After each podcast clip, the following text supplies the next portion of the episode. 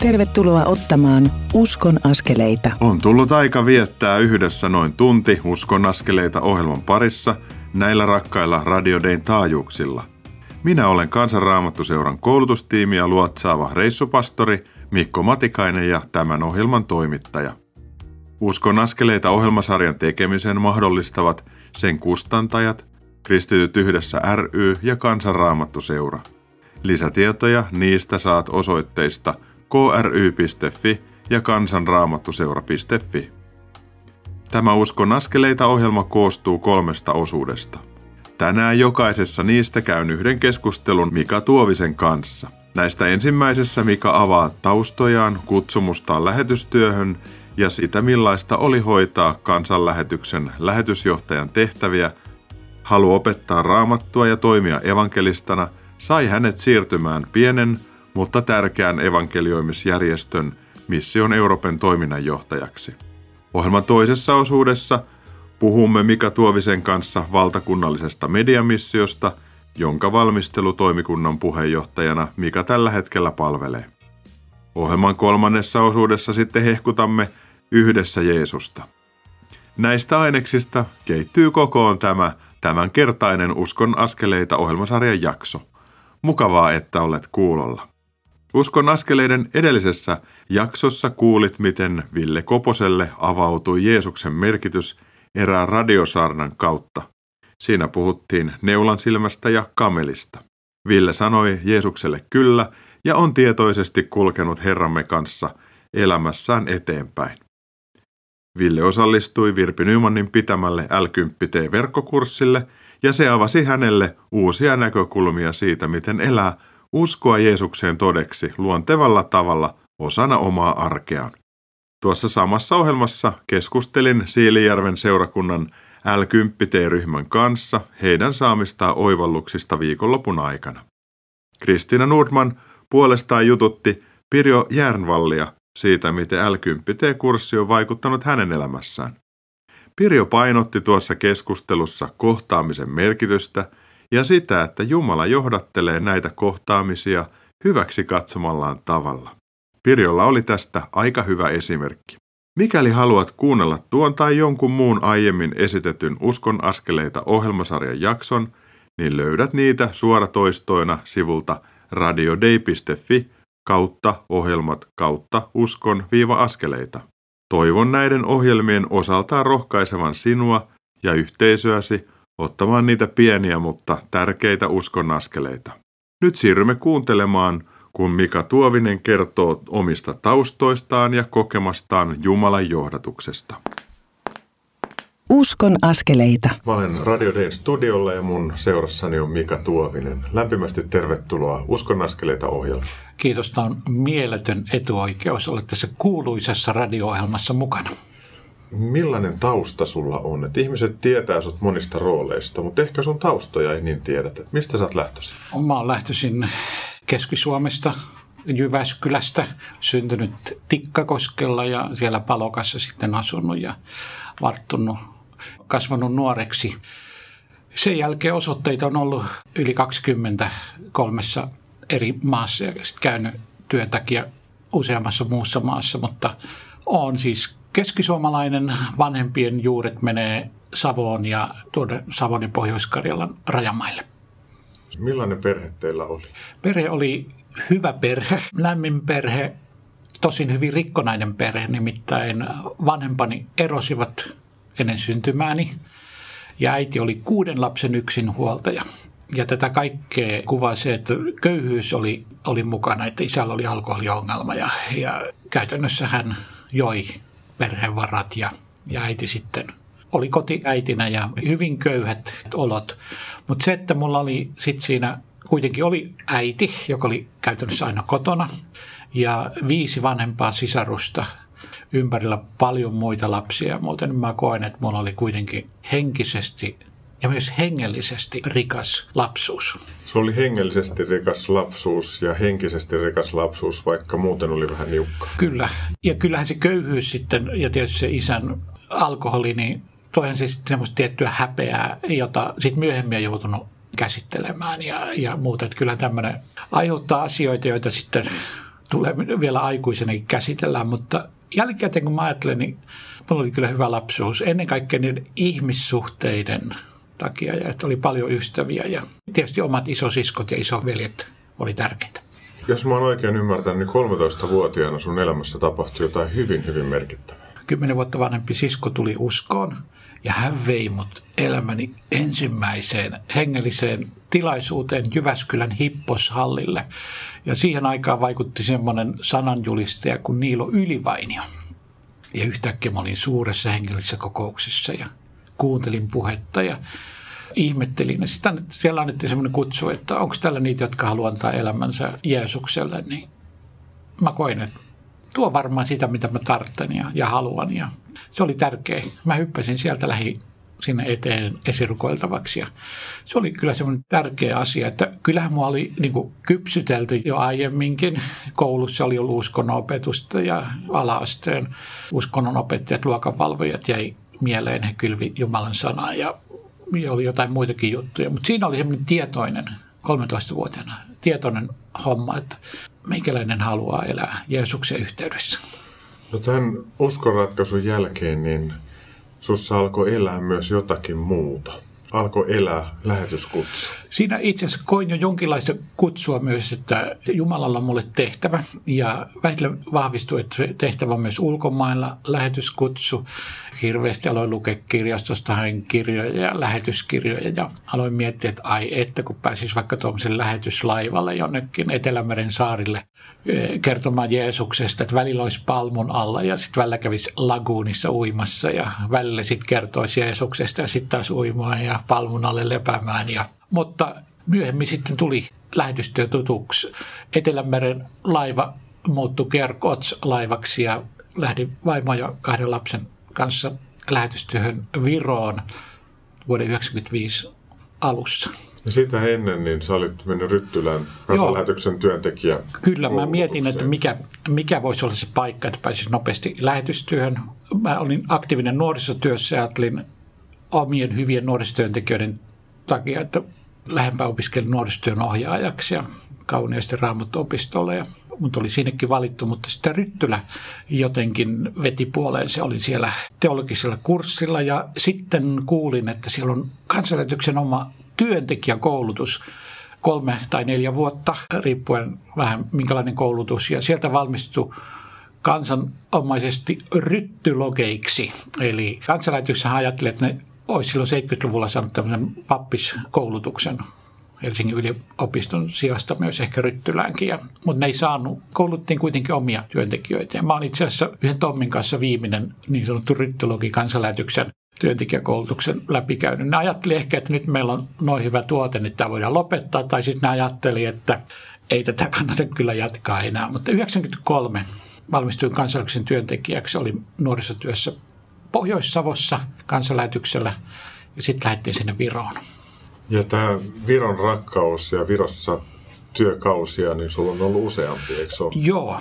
Ensin oltiin Keskivirossa kolme ja puoli vuotta pienessä Pöltsaman kaupungissa, jossa tutustuttiin kulttuurin, opittiin kieltä, tein nuorisotyötä ja pyhäkoulutyötä ja muuta viittiin Viron kirkon diakoniksi. Tartossa viisi vuotta seurakuntatyössä ja sitten välillä oltiin myös Saksassa, koska oli semmoinen tunne, mulla aina ollut, että muslimimaailma kiinnostaa ja, ja se on kuitenkin se suurin tarve, missä on. Ja ihan alussakin oli semmoinen pohdinta, että jospa päästäisiin muslimien pariin, mutta kansanlähetys jostain syystä halusi työntää meidät Viroon. Mutta sitten me oltiin pari vuotta myös muslimien parissa Saksassa, turkkilaisten parissa töissä, ja, mutta sitten tultiin sieltä vielä Viroon. Olin kaksi ja puoli vuotta Viron Evlut-kirkon lähetyskeskuksen johtajana ja lähetystyö aktiivilähettinä päättyi 2010. Ja sitten sä ryttylogian lisäksi niin olet myös saanut tämän pappisvihkimyksen ja sitä edeltävän koulutuksen? Pikkuhiljaa aina täydentin teologiaopintoja ja pappisvihkimys tuli tuossa 15 vuotta sitten. Kun palasitte kotimaahan, niin sen jälkeen olet palvellut kansanlähetyksessä. Joo, et siinä vaiheessa kun me tultiin 2010, niin kovasti mietin, että mistä saisi töitä ja kattelin myös toisia kristillisiä järjestöjä, vaikka olin ollut kansainvälisen palveluksessa. Ja, mutta jos sitten pyydettiin tuonne Ryttylään kotimaan työhön mukaan ja siitä vähän yli vuosi niin pyydettiin kansanlähetyksen johtajaksi ja siinä tehtävässä olin yhdeksän vuotta kansanlähetyksen lähetysjohtajana ja se oli hieno aikaa.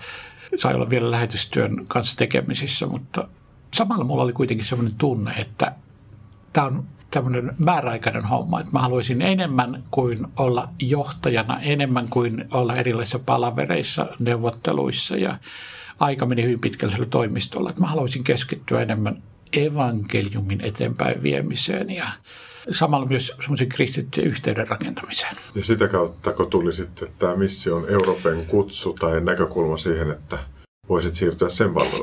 Olen kiitollinen siitä, että oli tämmöinen järjestö, jonka Kalevi ja Eine Lehtinen ja Aulikki ja Markku Happonen perusti vuonna 1991 missioita varten. Ja Kalevin Lehtisen kuoleman jälkeen se oli vähän siinä, että mitä tällä järjestölle tehdään, mutta sitten sinne tuli lisää työntekijöitä, muutama Ilkka Puokka ja Seppo Niemeläinen ja myöhemmin Petri Välimäki. Ja sitten mutkin pyydettiin sinne, että Markku Happosen, joka on puheenjohtajana, niin kuitenkin olin jo tiennyt parin vuosikymmenen ajan. Miltä on tuntunut olla nyt Mission Euroopan toiminnanjohtaja?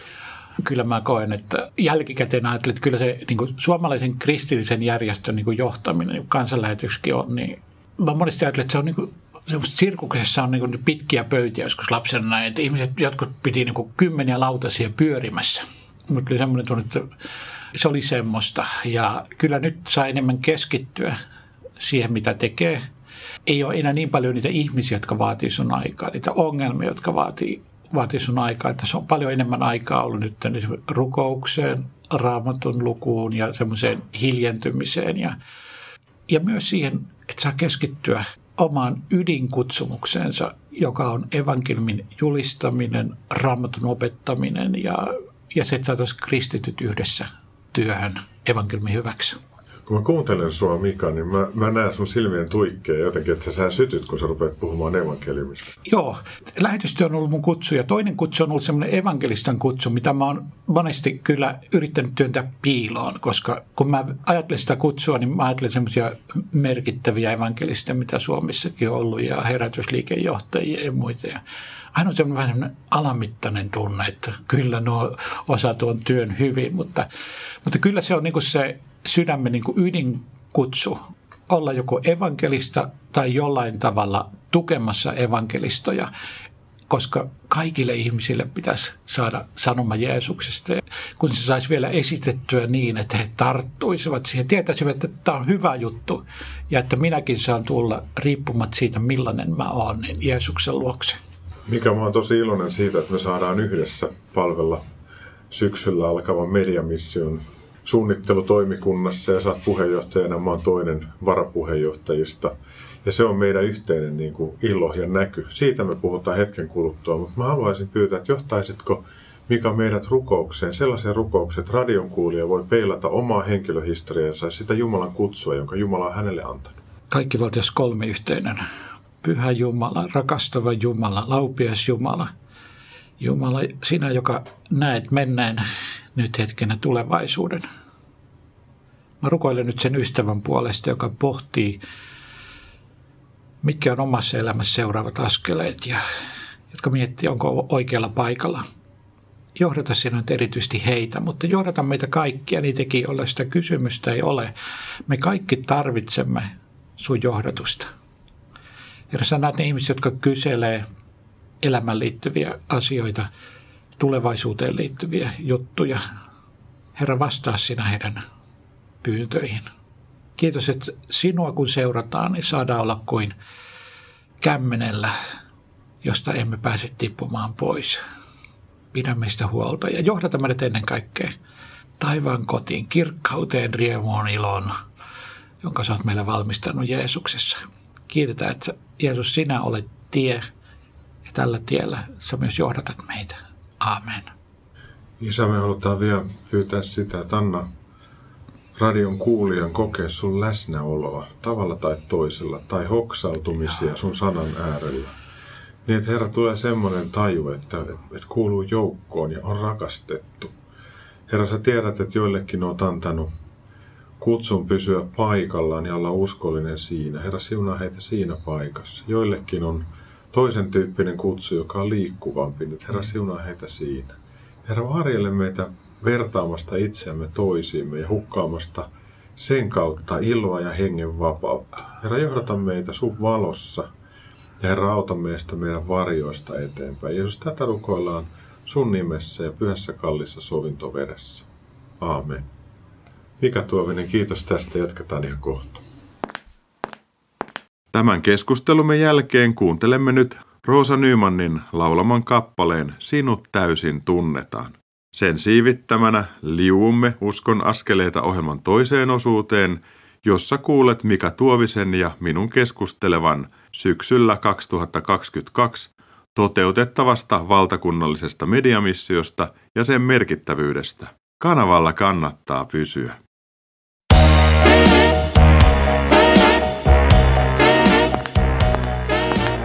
Kuuntelet Uskon askeleita ohjelman tallennetta, joka ei tekijän oikeudellisista syistä sisällä ohjelmassa soitettua musiikkia.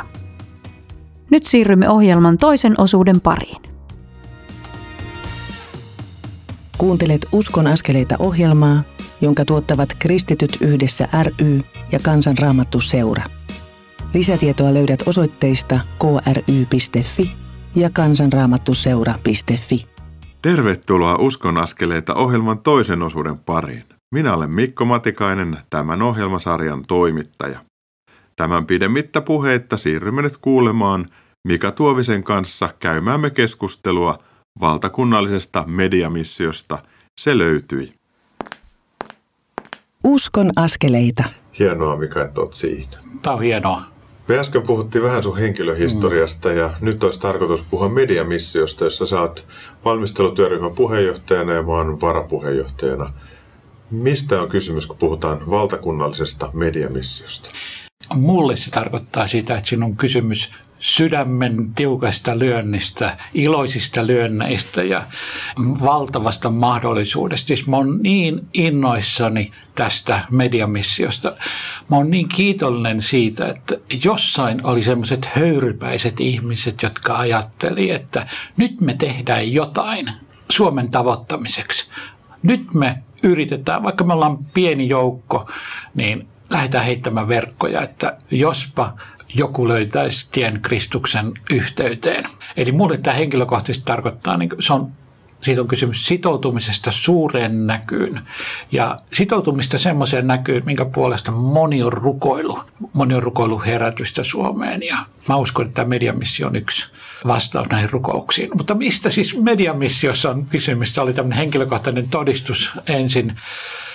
Mediamissio on yritys tavoittaa jokainen suomalainen hyvällä sanomalla Jeesuksesta Kristuksesta ja kutsua heitä kotiin Jumalan valtakuntaan.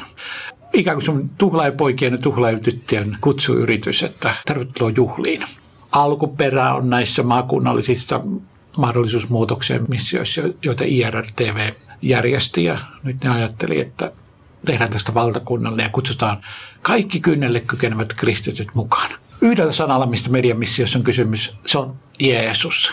Se on hyvin sanottu, että kysymys on Jeesuksesta. On kysymys myös siitä, että hänen seuraajansa havahtuu tekemään yhdessä työtä, mm. jotta sanoma Jeesuksesta voi tavoittaa jokaisen suomalaisen. Ja mä henkilökohtaisesti iloitsen valtavan paljon niistä seurakunnista, jotka on jo lähtenyt mukaan ja sanonut, että me ollaan tässä mukana. He on sitoutunut siihen taloudellisesti ja muuten. Ja mun niin kuin valtava kaipaukseni, niin kuin mikä varmaan sunkin on siinä, että, että Suomen luterilaiset seurakunnat lähtis vieläkin vahvemmin mukaan. Että nyt on ilmeisesti noin 10 prosenttia luterilaisista seurakunnista mukana, mutta jos me katsotaan vapaiden suuntien, helluntailaisten vapaakirkkojen ja muiden sitoutumisastetta, niin se on ihan huikean paljon suurempi. Mm. Joo, tämä on se myös oma rukoukseni ja, ja toiveeni, että seurakunnat lähtisivät mukaan, koska tämä joka tapauksessa koskettaa seurakuntia. Jokaisen suomalaisen kotiin, yli kahteen miljoonan kotiin, jaetaan hengellinen kirjainen, jossa on kertomuksia, että miten he löytivät Jeesuksen ja Jeesuksen avulla sitten vastauksia oman elämän kysymyksiin. Ja moni luterilaisen kirkon jäsen on tässä mukana aktiivisesti on nyt rukoilee. Ja kuuntelijalle heittäisin tässä semmoisen vinkin, että voisit ehkä kysyä omasta seurakunnasta, että ollaanko me jo tässä mukana. Tässä se löytyi mediamissio-tapahtumassa ja kysyä sitä ja innostaa, että eikö me lähdetä mukaan tähän. Ja mikä me ollaan nähty hyviä ehdokkaita siihen mediamissioon, siihen kirjaseen, mm. että noin 15 kertomusta, että ihmiset kertoo otsikolla Minä löysin ja sitten he kertoo vaikka rakkauden, totuuden, jotakin Joo.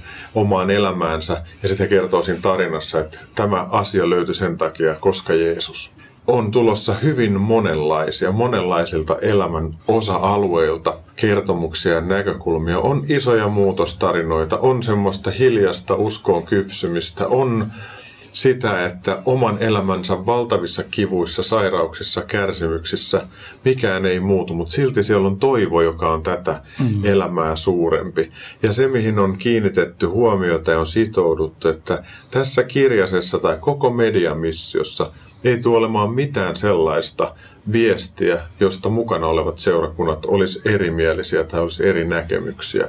Eli seksuaalisuuteen liittyvät, perhemalleihin liittyvät, kastekysymyksiin liittyvät asiat, niin niitä ei vaan ole tässä, vaan me keskitytään siihen, mitä Mika hienosti sanoit, että Tämä voi tiivistää yhteen sana ja se on Jeesus, eikö näin? Kyllä juuri näin, että on evankelioimiseen liittyvä kampanja. Kukin seurakunta sitten opettaa sen jälkeen, kun ihmiset vaikka liittyy heidän seurakuntaan tai tulee mukaan. Jokaisella seurakunnalla on se opetustehtävä siellä seurakunnassa ja, ja tämä pyrkii olemaan ikään kuin kalastajan verkko, joka vetää ihmisiä veneeseen, eli kristilliseen seurakuntaan. Ja me eletään nyt valmistautumisen aikaa, että seurakunnat rohkaisee jäseniänsä toimimaan sillä tavalla, että ihmiset voi havahtua Jeesukseen ja Mä kun olen kansanraamattuna työntekijä ja on ollut tuomassa tätä L10T-elämäntapaa, niin mulla on kalenteri tällä hetkellä täynnä, että mä ensi viikon loppuna, kun tätä haastattelua tehdään, niin menossa taas yhteen paikkakuntaan pitämään L10 viikonloppua. Ja mä iloitsen siitä, että siellä on mukana helluntalaiset, vapaakirkkoiset, luterilaiset ja sitten vielä joku muu taho. Että tullaan yhdessä yhteen salasiunaamaan, rukoilemaan, kohtaamaan, jakamaan oma elämän tarinoita – ja sitten myös varustaudutaan siihen, että ollaan niin auki Jumalalle ja ihmisille, että voidaan kertoa Jeesuksesta omalla henkilökohtaisella tavalla. Joo, tämähän on selvästi valittu arvo, että tätä tehdään yhdessä kristittyjen kanssa. Ja mä ajattelen, että kun Jeesus on se keskipiste, ydin, ja vaikka me oltaisiin hyvinkin eri suunnissa kristityt, niin aina kun joku astuu askeleen lähemmäksi Jeesusta, ja vaikka toinen olisi paikallaankin, niin me ollaan lähempänä myös sitä toista kristittyä sen ytimen kautta. Ja mulla on ainakin ollut hienoa nähdä, että kristityt yhdessä tätä tekee. Ja se on yksi tärkeä mission osa. Tärkeä on myös se, että siellä julistaan evankeliumia. Kyllä. Eli siinä on nämä kirja, mutta sitten on tämmöisiä maakunnallisia missiotapahtumia pääpaikkakunnille. Jotkut on yhden päivän, yhden lauantai-päivän, jossa on lapsille oma ohjelmaa, nuorille oma ohjelmaa ja semmoinen vielä yhteinen juhla. Jossain se on pidempi, koko viikon lopun tai vähän pidempikin. Kaikki riippuu omasta, mitä siellä maakuntien pääpaikkakunnilla halutaan. Mutta sitten vielä tulee toivottavasti satoja pienempiä missiotapahtumia. Jollain pienellä kylällä vaikka kristit sanoi, että hei, on tulossa tämä, se löytyi mediamissio. Mitähän me voitaisiin järjestää täällä 20 hengen kylässä? Järjestetäänkö vaikka kotiseuramissio, vaikka yksi tilaisuus ja kutsutaan kaikki kyläläiset mukaan tai sitten jossain muualla. Mutta siis nyt kristittyjähän tässä pitää ottaa nyt aktiivisuutta koska tätä missiota ei ole rakennettu siten, että jostain ylhäältä tulee komento, että nyt tehdään tämä, vaan jos tämä nousee ruohonjuuritasolta siten, että se niin sanottu tavallinen kristitty kutsuu toisen tavallisen kristitty ja sanoo, että nyt on Jeesuksen nimellä nostetta syksyllä 2022, että nyt omalla paikkunnalla, jonka puolesta me ollaan rukoiltu, niin nyt pystytään joku kampanja pystyyn ja tavoittaa nämä ihmiset. Niin ja sitten näissä alueellisissa tapahtumissa, niin siinähän nojataan tähän median osteeseen, että on se kirja, joka on tullut mm-hmm. kotiin ja sitten on tv erilaisia mainospuffeja kaupallisissa radioissa ja muualla, että, ja ulkomainontaakin on, tulee olemaan jonkun verran, että tavallaan se näkökulma, että se löytyy, siis mikä löytyy, löysin rakkauden ilon tai muuta, mm. niin se nousee ihmisten huulille. Ja mulle on tullut semmoinen ajatus, että kun tämä kirjainen jaetaan sinne noin 2,3 miljoonaa tai enempääkin kotitalouteen, niin olisi mahtavaa, jos kristityt sanois naapurille, että pidetään pieni kirjallisuuspiiri, että katsotaan, että olette lukenut tämän, että millaisia ajatuksia se herätti. Ja silloin siinä voisi syntyä vuorovaikutus. Tämmöisiäkin ajatuksia voisi heittää. Joo, ja mä ajattelen, että juuri tämä on ehkä se tärkeämpi kuin se maakunnallinen päätapahtuma, johon tulee ehkä muutama tuhat ihmistä. Juuri se, että mitä tapahtuu siinä ihan lähellä vaikka sen kirjan yhteydessä, katsotaan sitä kirjaa tai muuten kutsutaan ihmisiä, että tulkaa tänne jonkun kotiin tai seurakuntatalolle tai jonnekin ihan muuhun paikkaan. Ja me ei haluta olla vaan tässä mediamissiossa niin kuin saarnaajia tai sanoman tuojia, vaan me halutaan olla myös sanoman todeksi eläjiä. Mm. Ja sen takia tässä mediamissiossa on mukana tämä diakoninen näkökulma, jota toteutetaan tämmöisen työryhmän kautta ja tämän työryhmän vetäjänä on Seppo Takala pelastusarmeijasta. Ja jotenkin ajattelen, että kun pelastusarmeija tulee tähän tuomaan sitä omaa rakkaudellista lähestymistapaa ja me halutaan niin kuin nostaa tämä yksinäisyys puheenaiheeksi ja myös sillä tavalla, että me havahdutaan itse yksilöinä tekemään sille jotakin, mm. niin silloin siinä on sanoma ja todeksi eläminen yhdessä.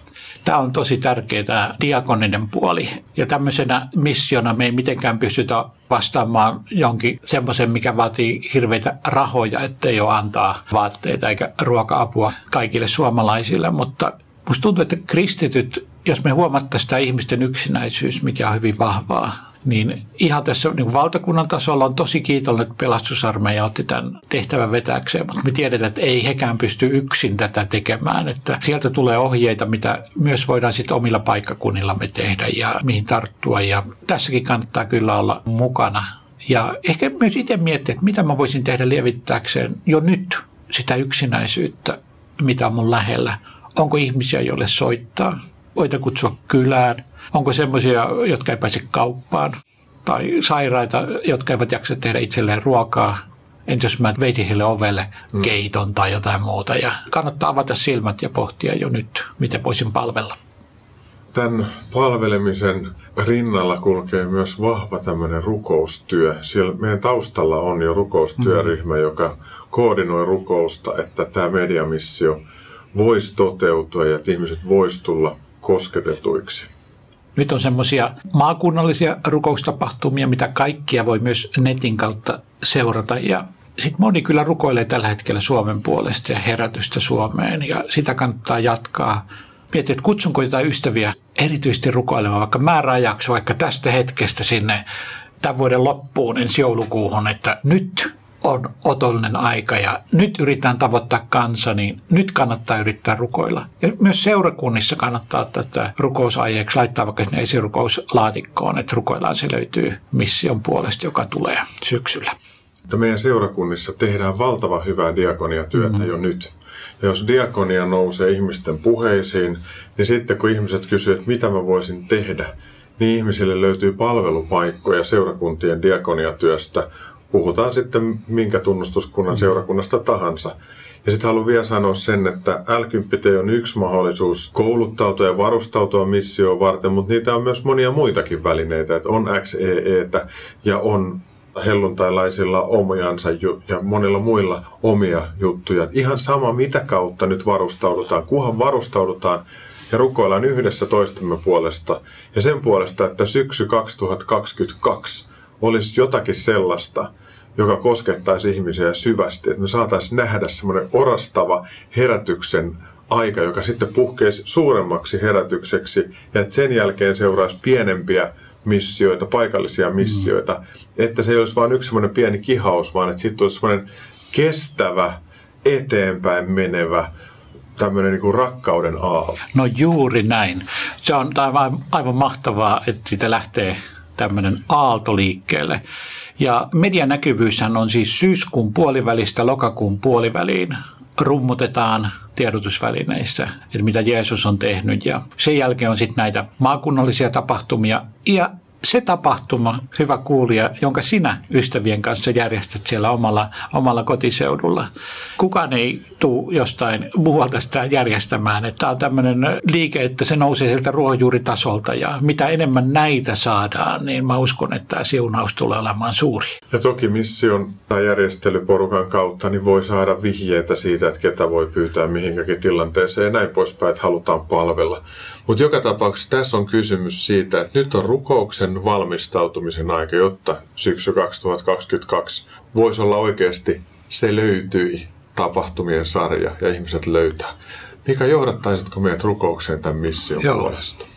Isä, me kiitän etuoikeudesta, joka meillä on, että saadaan keskittyä syksyn aikana tässä maassa seurakunnissa ja yksilökristittyinä järjestöinä niin tähän missioon. Kiitän kaikista, jotka on mukana. Se löytyi mission järjestelyissä ja voi herra, tehtävä on niin iso. Tarvitaan lisää veneitä, lisää työntekijöitä, seurakuntia tähän mukaan.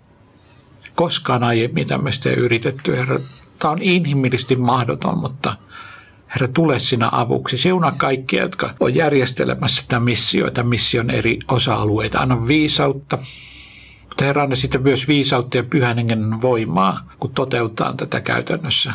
Siunaa näitä koulutustapahtumia, rukoustapahtumia, joita on nyt. Siunaa ne missiotapahtumat syksyllä. Rukoillaan myös tästä aukeista aivan uutta. Ja ennen kaikkea rukoillaan, että jo nyt syksyllä ja jo aiemminkin olisi niitä, jotka sanoo, että se löytyi, löysin Jeesuksen tämän mission aikana. Ja taivaassa kerran olisi mieletön määrä niitä suomalaisia, jotka kertoo, löysin Jeesuksen tämän mission aikana. Anna meille tämä armo. Amen. Jeesus, mä haluan vedota tänään sun omiin sanoihin, jotka sanot Luukas 10.2, että satoa on paljon, sadon korjaajia on vähän. Pyytäkää Herra, jolle sato kuuluu, lähettämään lisää sadon korjaajia. Herra, me huudetaan sun puoleen. Tee meistä sadon korjaajia omalla paikallamme. Tee meistä sun rakkauden kanavia niin, että tämä sato, jota on paljon, Herra, siellä on valmiina paljon porukkaa, niin että Herra, sinä voisit korjata nämä talteen ja uskon omistamiseen sen tähden, että sun lapsia on siellä, täällä ja tuolla. Herra, havahduta meidät tähän sadon korjaajan ja sun rakkauden välittäjän identiteettiin. Täällä anna meidän ajatella, että joku muu tekee jotakin, vaan Herra, kutsu sinä meidät, lähetä meidät, valtuuta meidät ja anna meidän nähdä ja elää herätyksen aikaa jo nyt, mutta erityisesti tuossa syksyllä 2022 ja anna sen olla vaan alku, jota myöhemmin niin ihmetellään, että tästäkö se herätys lähti. Tätä Herra me pyydetään sun nimessä ja pyhässä kallissa sovintoveressä. Kiitos Jeesus, että saadaan rukoilla sun nimessäsi. Aamen. Mika Tuovinen, lämmin kiitos tästä yhteisestä hehkusta ja me vielä halutaan hehkua yksi jakso, jossa puhutaan Jeesuksesta ja uskomisesta. Eikö sitä hehkua riitä sinnekin? Kyllä taatusti riittää. Kuuntelemme nyt valtakunnalliseen mediamissioonkin sopivan kappaleen Sinä tulla saat Profiden esittämänä. Sen sävelet ja sanoma saatelkoot meidät tämän Uskon askeleita ohjelman kolmanteen osuuteen – jossa me sitten aika vahvasti intoilemme Mika Tuovisen kanssa Jeesuksesta ja hänen merkityksestään meidänkin elämässä. Lystiä on luvassa, pysyttelepä siis vielä näillä rakkailla Radio Dayn taajuuksilla.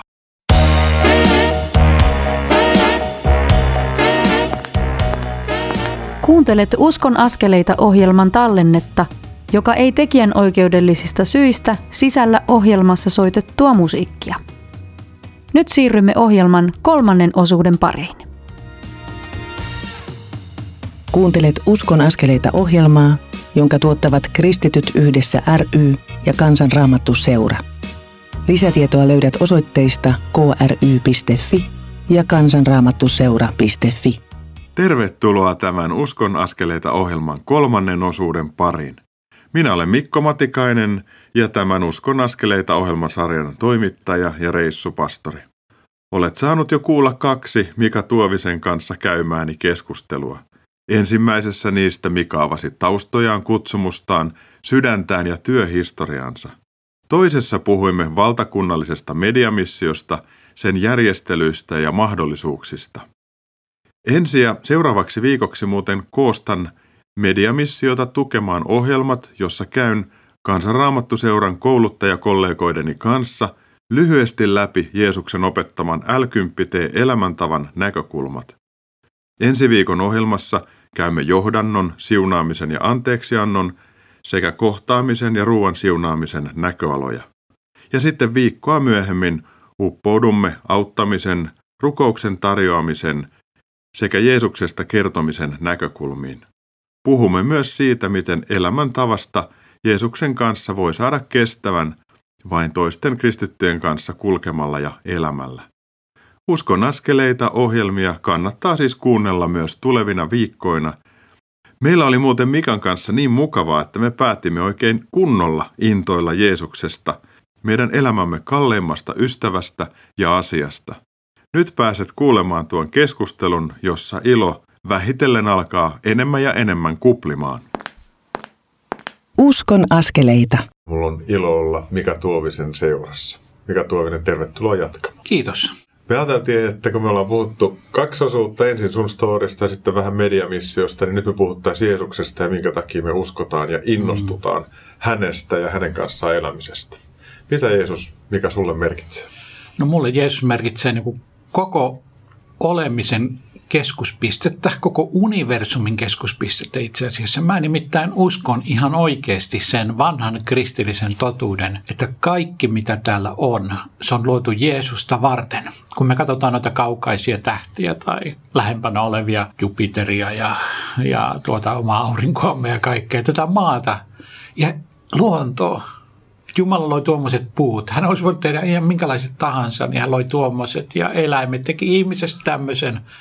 Ja Raamattu sanoi, että tämä kaikki on luotu Jeesusta varten ja Jeesuksen kautta ja tuomaan hänelle kunniaa. Eli, eli ensinnäkin merkitsee tätä, että Jeesus on kaiken keskipiste, mutta sitten mikä on ihmeellistä, että vaikka Raamatun mukaan me oltiin langittu syntiin ja jouduttu eroon Jumalasta, niin Jumalan tai Jeesuksen kuningasten kuninga, kuninkaan Herrain Herran syntyöttänyt pieneksi vauvaksi, joka sitten myös kuoli minun puolestani vuodatti verensä, että tämä kuningasten kuningas ostaa mut sillä verellään taas itselleen. Tämä on mieletön myös kertomus, mutta se on totta. Ja sitten vielä se, että, että Herra ei jäänyt kuoleman valtaan, vaan että hän ylös nousi ja hän elää. Ja hän on pyhän hengen välityksellä läsnä tänäänkin tässä. Kyllä. Ja näyttää isän rakkauden. Kyllä. Ja että hän vielä rukoilee taivaassa meidän puolesta, että me pysyttäisiin hänessä elettäisiin hänen kunniakseen.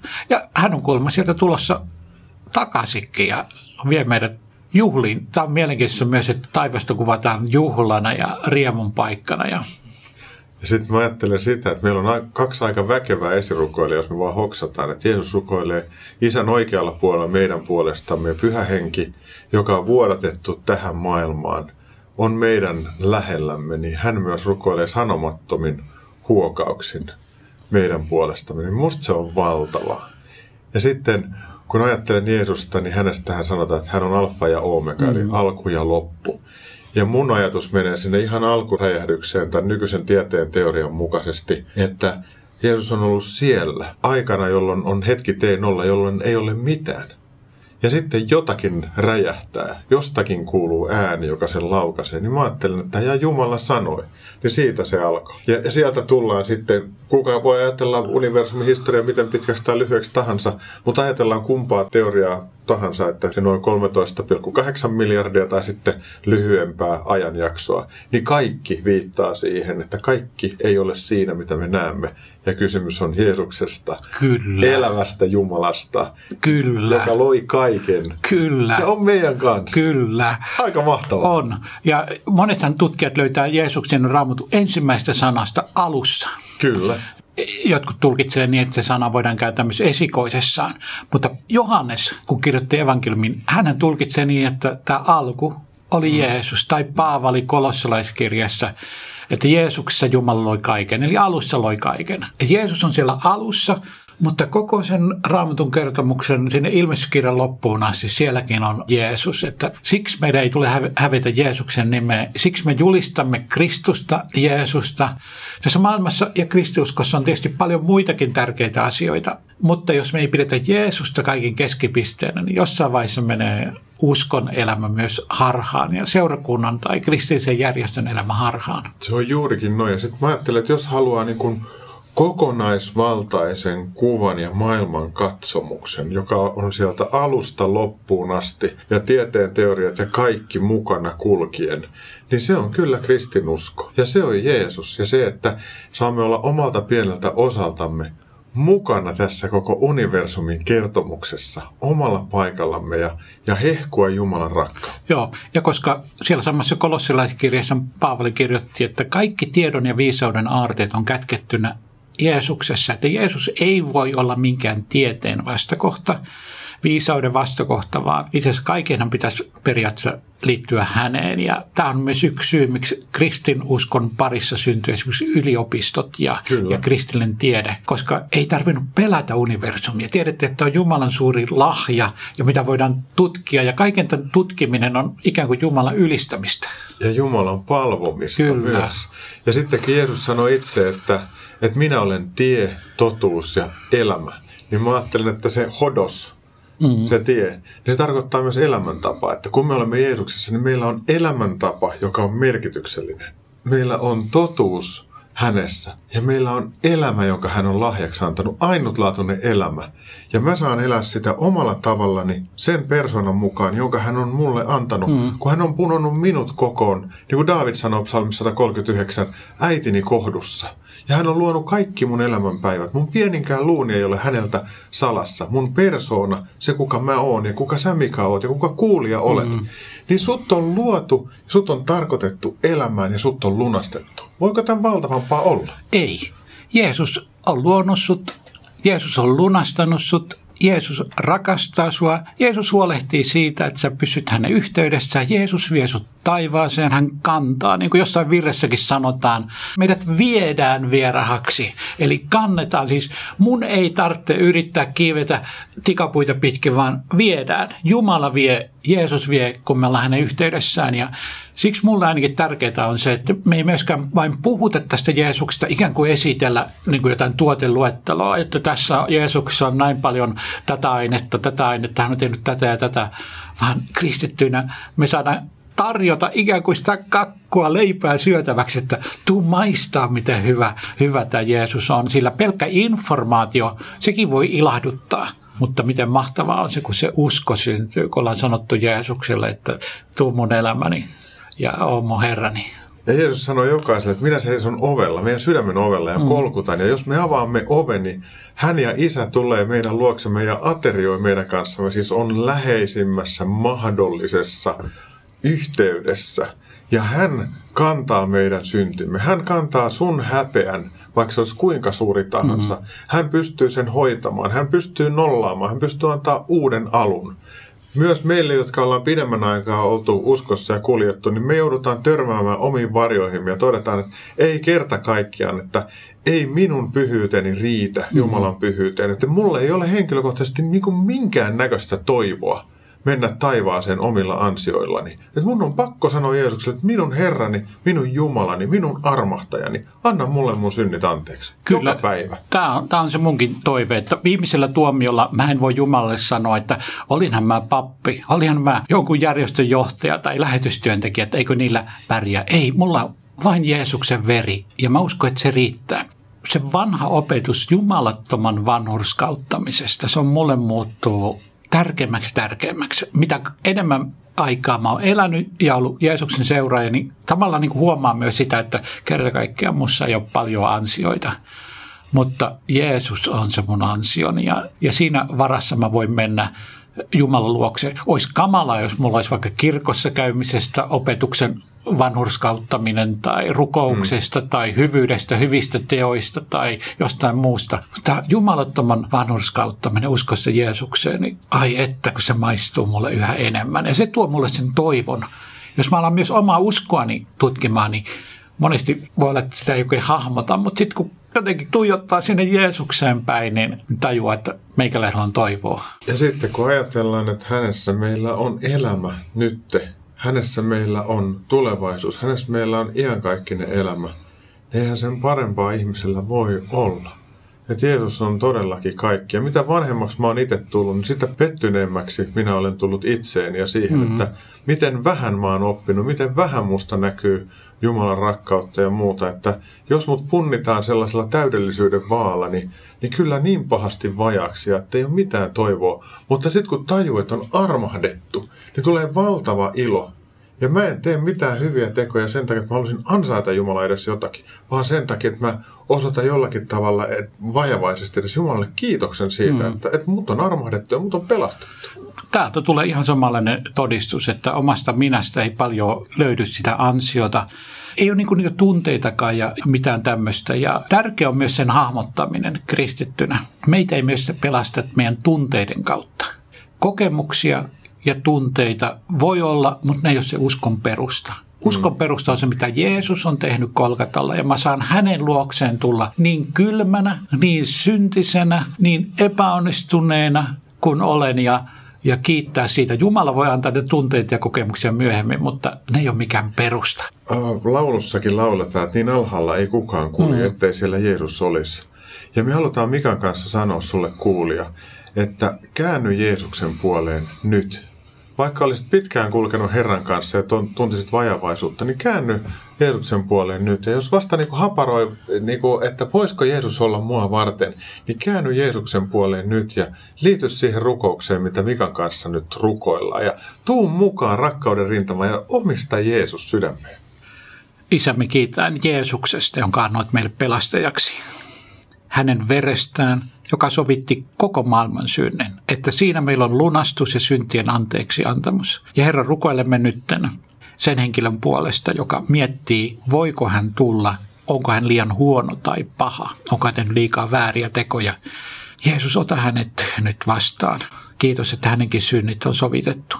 Tuodaan se henkilö eteesi, joka miettii, onko hän elämässä lähtenyt liian kauaksi, kun lapsena tai nuorena uskoi. Jeesus vakuuttaa sinulle, sinä saat tulla tuhlaajapoikana ja tyttönä. Ja Jumala järjestää juhlat. Hän ei, hän ei hauku, hän ei nuhtele, vaan hän järjestää suuret juhlat, kun tulet kotiin. Herra, vedä paljon ihmisiä valtakuntaasi. Anna meidän, Herra, myös itse löytää sinut yhä uudelleen ja ihailla sitä, mitä Jeesus sinä olet meidän puolestamme tehnyt. Ja joka tunnustat synteisi, niin haluan julistaa myös sulle synnen päästön. Jeesuksen Kristuksen nimessä ja veressä, Jumalan palvelijana, julistan sinulle, joka tunnustat syntisi ja haluat niistä luopua. Julistan täydellistä syntien anteeksi antoa isän, pojan ja pyhän hengen nimeen. Muista, että Jeesus rakastaa sinua ja iloitsee sinusta. Amen. Herra, me halutaan vaan ylistää sinua siitä, mm. kuka sinä olet, miten täydellinen rakkaus sinä olet. Ja Herra Jeesus, sinä olet suostunut menemään ristille meidän puolesta. Sinut on herätetty kuolleista, kuolema on voitettu ja voitto on siitä saatu. Herra, rohkaise meitä tarttumaan sinun voittoosi eikä omiin ajatuksiin tai omiin haaveisiimme tai omiin uskotteluihimme siitä, että me ei ole sen pahempia kuin muutkaan, vaan Herra, auta meitä kaikkia kääntymään sun puoleen, tulemaan sun lapsiksi ja syntymään niin kuin uudesti ylhäältä. Pyhä henki, synnytä uudesti ylhäältä. Tätä me rukoillaan ja kiitetään Herra siitä, että jokainen, joka kääntyy sun puoleen, niin saa oikeuden ja voiman olla sun seuraaja ja sun opetuslapsi. Kiitos Herra siitä, että me saadaan rukoilla tätä sun nimessäsi ja sun veresi voimassa ja jättää kuulia sun hyvään huolenpitoosi. Jeesuksen nimessä. Aamen. Mika Tuovinen, kiitos siitä, että ollaan saatu yhdessä hehkua Jeesuksen lämpöä. Se on itselle tärkeää, koska ei tästä elämästä tulisi mitään, eikä puhumattakaan siitä, mitä on tämän elämän jälkeen. Mm. Se olisi kamalaa, mm. jos ei olisi Jeesusta. Näin se on. Runsasti Jumalan siunausta sun ja sun läheistes elämää ja sinun palvelutehtäväsi. Kiitos. Tämän Mikan kanssa käymäni keskustelun jälkeen annan muutaman ajatuksen tai hajatelman tätä viikkoa varten. Yksi. Oli taustasi millainen tahansa, niin Jumala todella haluaa kohdata ja johdattaa sinua. Suostu tähän. Kaksi. Rukoile valtakunnallisen mediamission puolesta, jotta se saa syksyllä koskettaa ihmisiä ja tätä kansaa. Kolme. Pohtikaa seurakunnassanne ja ystäväjoukoissanne, millaisia tapahtumia tai kohtaamisia voisitte tai haluatte järjestää syksyn mediamission aikana. Paikallisuudella on valtava merkitys. 4. Ota yhteyttä johonkin uskovaan ystävään ja keskustelkaa siitä, mitä Jeesus on antanut teille. Kiittäkää ja rukoilkaa yhdessä vapahtajaa ja intoilkaa, antakaa ilon kuplia. Nämä kuulemasi virikkeet löydät jonkun ajan kuluttua Uskon askeleita Facebook-seinältä. Nyt päättyvän ohjelman kuulet uusintana lauantaina kello 18 ja sunnuntaina aamuyöllä kello 02. Uskon askeleita ohjelmien podcastit löydät osoitteesta radiodei.fi kautta ohjelmat kautta uskon-askeleita. Minä Mikko Matikainen kiitän sinua tästä yhteisestä hetkestämme näillä rakkailla Radiodein armon aalloilla. Ohjelman lopuksi kuuntelemme Sakari Heikkilän laulamana Herran siunauksen. Otetaan elämässämme niitä pieniä, mutta tärkeitä uskon askeleita. Ensi viikon maanantaina kello 21.40 lähetetään siis uusi Uskon askeleita ohjelma, johon olen koonnut L10T elämäntavan tärkeitä näkökulmia. Siis ensi viikkoon. Moi moi!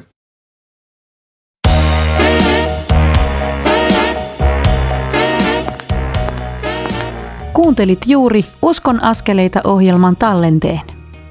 Tekijän oikeudellisista syistä tämä tallenne ei sisällä ohjelman lopuksi soitettua musiikkia. Kiitos, että kuuntelit. Siunattua päivää ja hyviä uskon askeleita.